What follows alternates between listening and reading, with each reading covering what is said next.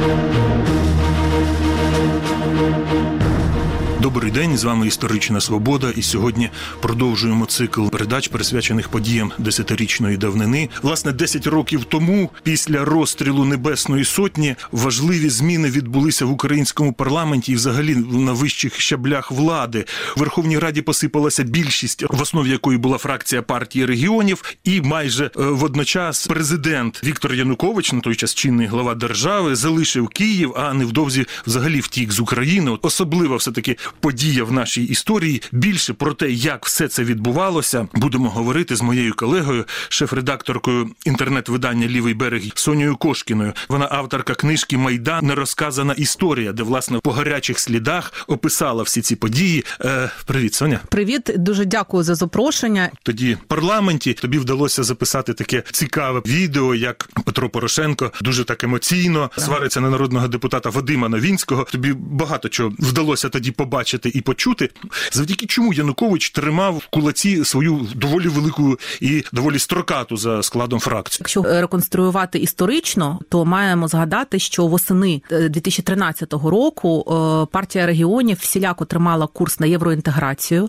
Дійсно, е, вона не була монолітом, але вона була доволі такою щільно зібраною командою. Але е, вже в жовтні відбулася чергова зустріч Януковича і Путіна. Ми ніколи не дізнаємося, вочевидь, е, що направду там було.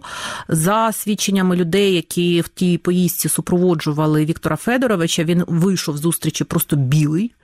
І після цього його риторика кардинально помінялася. Власне, от майдан же ж почався з чого? Да? Що пролунала заява уряду Азарова, і е, люди вийшли на майдан протестувати. Наскільки я пам'ятаю, коли почалося силове протистояння на Грушевського, то дедалі більше серед регіоналів була поширена думка, що треба домовлятися, треба виходити з кризи. Я теж пам'ятаю, що вони це говорили в приватних розмовах, але в них не було, скажімо так, лідера всередині е, альтернативного, який би міг цей рух умовно мирний рух очолити. Фронту Да, вони були розпорошені, вони були налякані, вони розуміли, що вони е, втрачають владу. Опозиція теж була розгублена, тому що не було зрозуміло, що в цій ситуації робити. Взагалі, коли 18 числа почалися е, сутички в Маріїнському парку, майдан е, було таке якесь зависання. Потрібно було розуміло, що потрібні якісь активності, і тоді е, опозиція вирішує ініціювати так званий мирний наступ на Верховну Раду з вимогами е, відмінити репресивні закони. Там була ціла- низка. Потрібно було призначити нормального прем'єр-міністра. І власне я пам'ятаю, що напередодні відбулося засідання фракції партії регіонів, на яке прийшов тодішній очільник фракції Олександр Єфремов і сказав, що компромісного прем'єр-міністра не буде. От ми можемо запропонувати Арбузова. На що йому сказали свої ж сказали, що розумієте, яка буде реакція, якщо ви запропонуєте майдану Арбузова. Ну про що ми взагалі говоримо? Е, Ми не будемо з ними домовлятися. Це не конституційно, говорив він. І е, таким чином, коли почалися сутички в Маріїнському парку, ну ніхто не очікував насправді щодо цього. Е, Ну тобто вони почалися навіть це неправильно. Вони почалися одразу в декількох декількох місцях. вранці почалися сутички біля Верховної Ради. Увечері штурм майдану. Штурм Майдан. Але ж більшість посипалася не після 18-го, після 20-го, після розстрілу. Кров змусила посипатися регіоналів. Так, так, це найголовніше. Я дуже добре пам'ятаю, як багато хто із них 20-го числа говорив, що ми підписувалися під що завгодно, тільки на не, не на кров на руках. Так, це був розстріл, і це був абсолютний шок для всіх. І от, власне, 20-го, як ми пам'ятаємо, відбувалися переговори ключові, і регіонали самі приїжджали в Верховну Раду, всі чекали на Тігіпка. А 22-го вже голосували. Чекай, А от Да. ввечері 20-го, ну, це дуже цікавий день. От ввечері 20 лютого, е, коли вранці стався розстріл, ввечері збирається Верховна Рада. Е, Головував якраз е, Кошулинський, віцеспікер від свободи. Не було ні рибака, ні першого віцеспікера Ігоря Калетника. І от е, цілий вечір дуже довго збиралися люди. І тоді Верховна Рада е, мала зібратися. Було на третю годину оголошено про дострокову сесію. Е, Верховна Рада мала зібратися для того, щоб е, проголосувати постанову про припинення насильства. Це така декларативна насправді штука. Е, Ну і тут треба згадати, що Володимир Рибак просто ну покинув поле бою. Тобто регіонали були дезорієнтовані. Єфремов, очільник фракції, в той момент знаходився в Луганську за його власними спогадами, і він дзвонив своїм підлеглим і кричав, щоб вони просто ну це навіть чутно було. Знову ж таки, я в цей момент знаходилася в кімнаті е, очільника апарату Верховної Ради на той момент, де зібралися ну, ключові учасники процесу, в тому числі от Порошенко з Новінським, які сварилися між собою, і з динаміків телефону, тобто це не була голос, е, не був голосний зв'язок. Це була ну, звичайна розмова просто по телефону, але він так е, кричав.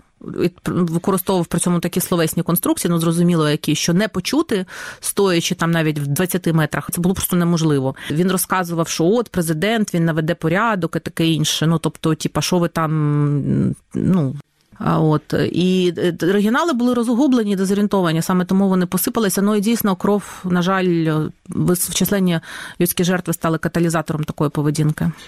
Система рада не працювала, і для того, щоб розпочати сесію, ухвалювати будь-які рішення, потрібно було 226 голосів. А такої кількості людей в залі не набиралося. До вечора воно вже набралося, але е, це все відбувалось поступово. і На трибуні лежали підписні листи. І людина, коли проходила, реєструвалася. І от власне переговори йшли про те, що давайте ми закличемо сюди регіоналів додатково для того, щоб просто набрати 226, і Ми ж не говоримо про якісь політичні рішення. Ми говоримо про те, що нам треба ухвалювати е, рішення про припинення насильства. Головна ставка в цих переговорах робилася на так звану групу Сергія Тігіпка. Сергій Тігіпко тоді е, очолював таку ну невелику, але помітну групу всередині фракції У нього, партії регіонів. Ну, на той момент він міг дати. Я дуже добре пам'ятаю, що навіть е, коли його чекали, у кулуарах ходили слухи, що нібито от він приїхав. Він тоді вважався таким продемократично налаштованим. І всі питали, от всі думали, що от коли приїдуть гібко з його людьми, десь приблизно я зараз вже точно не пам'ятаю, але там мінімум 13 людей він контролював. Е, то точно вистачить голосів, все буде добре. І от всі чекають, от, от вони зараз буде, зараз давайте ще півгодини перерви, ще півгодини, але нікого немає. І тоді Петро Порошенко їде в його офіс на Старовокзальну. І за словами Порошенка, він переконав Тігіпка, і той йому пообіцяв, що він приїде. З групою. З групою, да. Але знаючи Сергія Леонідовича, звичайно, що нікуди він не приїхав, тому що він вичікував. І, зрештою, без нього набралося 226, і ця постанова була проголосована. А сам Тігіпко з'явився в куларах Верховної Ради вже після навіть 20-го числа, коли вже все було зрозуміло, коли режим Януковича вже було повалено. І він е, в коментарях я дуже добре пам'ятаю, як е, журналісти ми зібралися всі, значить, послухати, що ж він скаже. І він почав, вибачте, нести якусь муть про те, що ми будемо дослівна цитата створювати опозицію всередині опозиції. Це мається на увазі всередині партії регіонів. Ну, власне, в той момент він себе і поховав як політик. Я маю на увазі, от цих після цих подій. А як от як би ти пояснила для себе, от чому ті Гібко він тоді мав великий шанс вплинути на ситуацію, а він взагалі ситуацію ну, проігнорував. Це, це треба його просто знати як людину.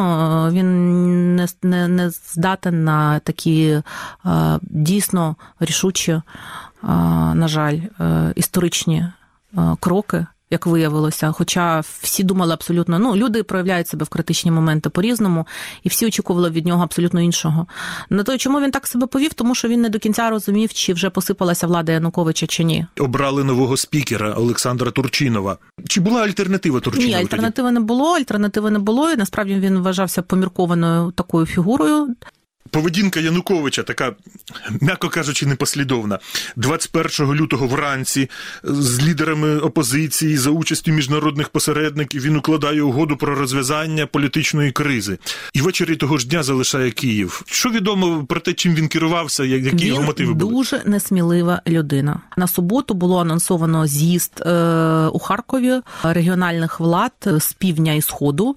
Ну, умовно кажучи, другий Северодонецький з'їзд, на який мали приїхати низка російських політиків. І от на тлі всіх цих подій у Києві е, вважалося, що Янукович, значить, там всім покаже якусь кіномать. Я би так сказав, підніме прапор контрреволюції. Чому проголосували е, постанову то про його відсторонення? 22-го вже да, вже 22-го. Е, тому що президента підписує угоду з іноземцями, і все після цього він зникає. Після цього він зникає. Ніхто не розуміє, де президент.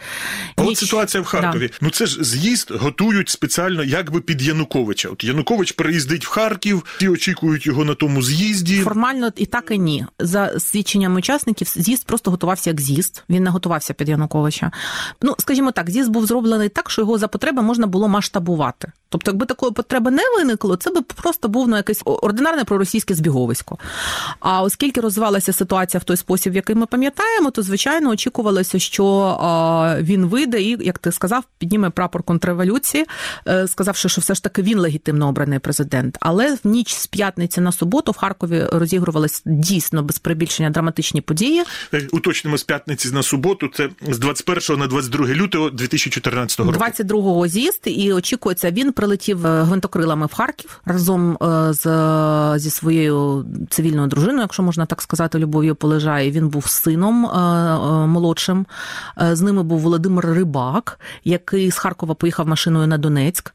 А вони прилетіли в Харків, і Янукович пішов, значить, ну там резиденція президентська. Він там знаходився всю ніч, і всю ніч, за свідченнями очевидців, їх там було доволі багато. Його просто кидали з гарячого в холодно, і він то стукав кулаком по столу і кричав, що е, ми, значить, зараз всім домо- доведемо, що я легітимний президент.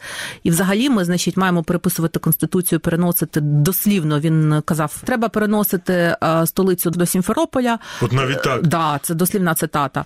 А потім е, через 5 хвилин він, значить, заїдаючи віскі горішками, кричав, що я зараз візьму всю владу в свої руки, за мною силовики. Ну насправді за ним вже не було силовиків. Протягом ночі люди змінювалися, але до 20 людей, може трошки менше, до 15, там були присутні. І, власне, з більше ніж з половиною з них я з усіма спілкувалася, і вони розповідали свої враження. Цілком покази всі сходяться. І вони, і от за словами одного з учасників тої ночі, якщо можна так сказати, він каже, що я його слухаю, розумію, що він просто не в адекваті, він просто не розуміє, що відбувається. І він, він не те, що владу не втримає, він її вже втратив, і просто ну все, це, це вже кінець. Ми бачили Лукашенка, коли він програв вибори, але узурпував владу. Це людина показала, що він не збирається здавати владу. Він вдягнувся показово в мілітарне, взяв автомат в іншу руку сина і пішов показувати, що він владу не здасть. Януковичу суто особисті якості завадили, чи якісь Да. ще інші чинники? Це основний, це основний чинник. Він, е, він ще раз повторю, він е, дуже несмілива людина. А що він в Києві е, злякався? Він вранці укладає угоду з лідерами опозиції міжнародними посередниками, а ввечері тікає з Києва. Що невже він виступу Парасюка злякався на Ні, ну це міф насправді. Якби це комусь не хотілося, це міф. Ніякого виступу Парасюка він не злякався. Ну знову ж таки повторюся, основне він боягуз. Він, а чого він саме? От що його не- ну ніби у нього угода за позицію? Ну ніби, але це Віктор Федорович, треба його знати. От він у всьому, у всьому такий. От, а в Харкові е, очікувалося, що він на 9 ранку вийде на з'їзд, і е, Михайло Добкін за його власними спогадами всю ніч телефонував Саші Януковичу і пояснював йому, що ти маєш вплинути на ви маєте вплинути на батька для того, щоб він не вийшов на цей з'їзд, тому що я особисто вбачаю фізичну небезпеку йому. Ну і власне Янукович, що на з'їзді. І власне так воно, ну частково так воно і сталося, тому що е, ми пам'ятаємо, що з'їзд був дуже такий скомканий, зіжмаканий, і е, кадри, коли вже починається штурм цього приміщення, де відбувається з'їзд, і одночасно з е, заднього крила приміщення від'їжджає мікроавтобус, в який там вже знаходиться Кернес, мер, застрибує туди просто на бігу в прямому сенсі цього слова, застрибує Добкін, і машина настільки швидко набирає швидкість, вибач за тавтологію, що з неї вилітають просто пляшки з водою, вони не встигають закрити двері, вони від'їжджають на Білгородщину. А хто штурмує будівлю, де відбувався Е, ну, це Харківський майдан, умовно кажучи. Е, Янукович е, відомо, що в Харкові на з'їзд не пішов, Він але, не пішов на з'їзд. Значить, як далі розвивалися але записав відео з відомим «Остановітесь». Да, це було вранці, рано вранці, і після цього він вантажиться на машину і їде в Донецьк. В Донецьк близько е, опівдня, е, може трошки раніше. Він приїжджає, там невелика в принципі відстань, і зустрічається з Рінатом Ахметовим в його резиденції. Спогади е, про цю зустріч від Ріната Ахметова також є в книзі. Це абсолютно ексклюзив. В принципі, він ніколи не давав великих інтерв'ю на такі теми, тим більше. І він згадував, що Янукович був дуже засмучений, і е, Рінат Леонідович йому сказав: ну ти розумієш, що це вже кінець, ти маєш написати зречення, ну тому що це, це вже все, це кінець. Я кажу, що він вам відповів? Ну він нічого йому не відповів, він там щось пробекав, промекав, і вони і, і зник. Е, Після цього він з сином Олександром Януковичем паралельними шляхами, різними машинами вони їдуть е, на Кримський півострів. Е, В Криму він розпускає охорону, частково хтось залишається з ним. За ним прийшов катер, і він на цьому катері до- добрався Російської Уточни, Федерації. катер, чий це був катер? Російський, російський- російський воєнно-морський катер, і він вантажиться на цей катер, його вивозять в Як регіонали реагували на оці всі події з втечею? Тобто вони все-таки цю людину слухали. Вони вважали, що вони що він їх зрадив. Вони вважали всі, що він їх зрадив, що він врятував свою шкуру, що він нікому нічого не пояснив, що він фактично їм не дав можливості якось вийти з цієї ситуації політично. Що він зрадник, так А вони від нього чого чекали? Ну вони чекали того, що він як мінімум проявить якісь свої лідерські навички. За ним була велика команда, і вона би його і послухала. Тоді вони чому вони посипалися? Знову повертаюсь до відповіді на це питання. Вони були розгублені, вони були дезорієнтовані. Не було його, не було Рибака, не було Азарова, не було Єфремова, нікого не було. Ну зараз вже відставний був. Ну як? Ну віддав він був відставний, тому він поїхав в Харків е, готувати цей з'їзд. Але ну все одно він мав авторитет в партії. Е, Янукович до якого моменту намагався грати якусь самостійну гру? Я думаю, що до моменту зустрічі з Путіним восени 2013 року він е, щиро думав, що він якось пропетляє, догодить нашим і вашим. Ну але так не сталося. Тобто його чимось дуже сильно залякали. Ми не знаємо чим. Нагадаю, що зараз, якби це парадоксально не звучало 14 років по тому, але я нагадаю, і в 2010 році це було абсолютно багато хто так вважав, що от Янукович став президентом, він отримав реванш сам для себе за 2004 рік, і зараз у нього є історичний шанс. Звичайно, він має якусь свою чоловічу гордість, якісь амбіції. Він точно цим скористається. Згадую, як ми сиділи, спілкувалися з однією дуже мудрою, розумною людиною, яку я називаю знавцем донецького менталітету. І от ми його питали. От як ви думаєте, що між ладою і грошима, перепрошую, між місцем в історії і грошима Янукович обере місце в історії чи гроші? Ми були впевнені, що все ж таки місце в історії. На що ця людина нам каже, що звичайно, що ну він сказав бабки. Мене тоді це шокувало. Я почала сперечатися, що може все не так пропало. Тому а якби Янукович не злякався, якби він лишився в Донецьку чи в Харкові і підняв прапор контрреволюції, все було б набагато гірше. Да, мені здається. Я думаю, я думаю, я тоді це говорила. а Зараз нам дуже сильно повезло, що він боягуз. Нам дуже сильно повезло. Тобто було б більше крові. І насправді я нагадаю, що він втік 24 числа, ну в ніч фактично на 24, і мирних було всього два дні, тому що вже 26-го, в ніч 26 на 27 почалося захоплення Верховної Ради Криму та Совміну Криму.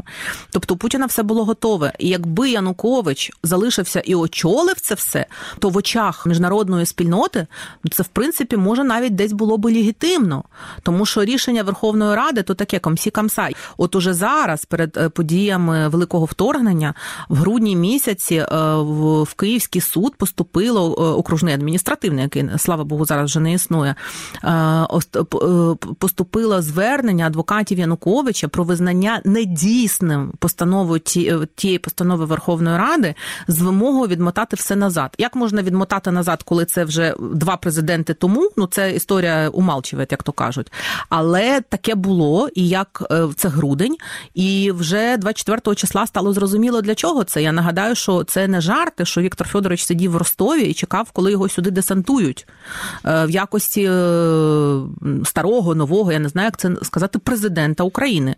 От тому це була така підготовка. І карта Януковича росіяни, ну судячи з усього, досі її не списали. Ну, принаймні, два станом на два роки тому вони її ще не списали. Це такий парадокс, але своєю втечею в Росію Янукович зробив послугу Україні. Абсолютно. Януковича дуже карколомна, дуже колоритна біографія. У нього поєдналося відбування ув'язнення за кримінальний злочин із президентством. Тобто такі злети і падіння взагалі не пригадую, щоб у когось такі були злети і падіння в біографії. Було б дуже цікаво от почитати його якісь мемуари, спогади. Як ти думаєш, він напише чи не напише? Е, Я думаю, що не напише.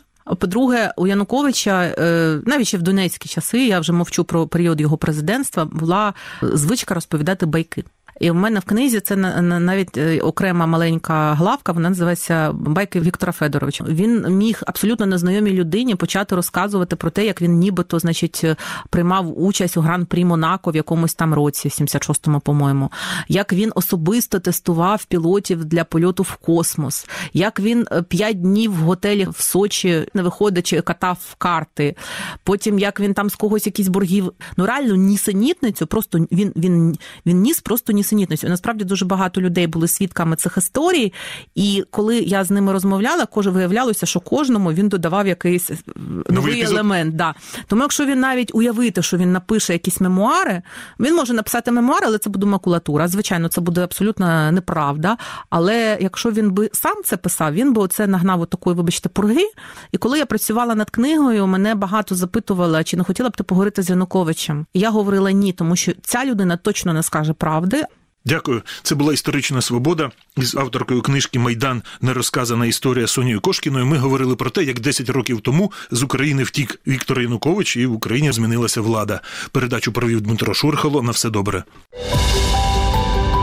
Програму Історична свобода ви також можете слухати на подкаст-платформах Google та Apple Podcast та на Spotify. Підписуйтеся, залишайте оцінки та коментарі.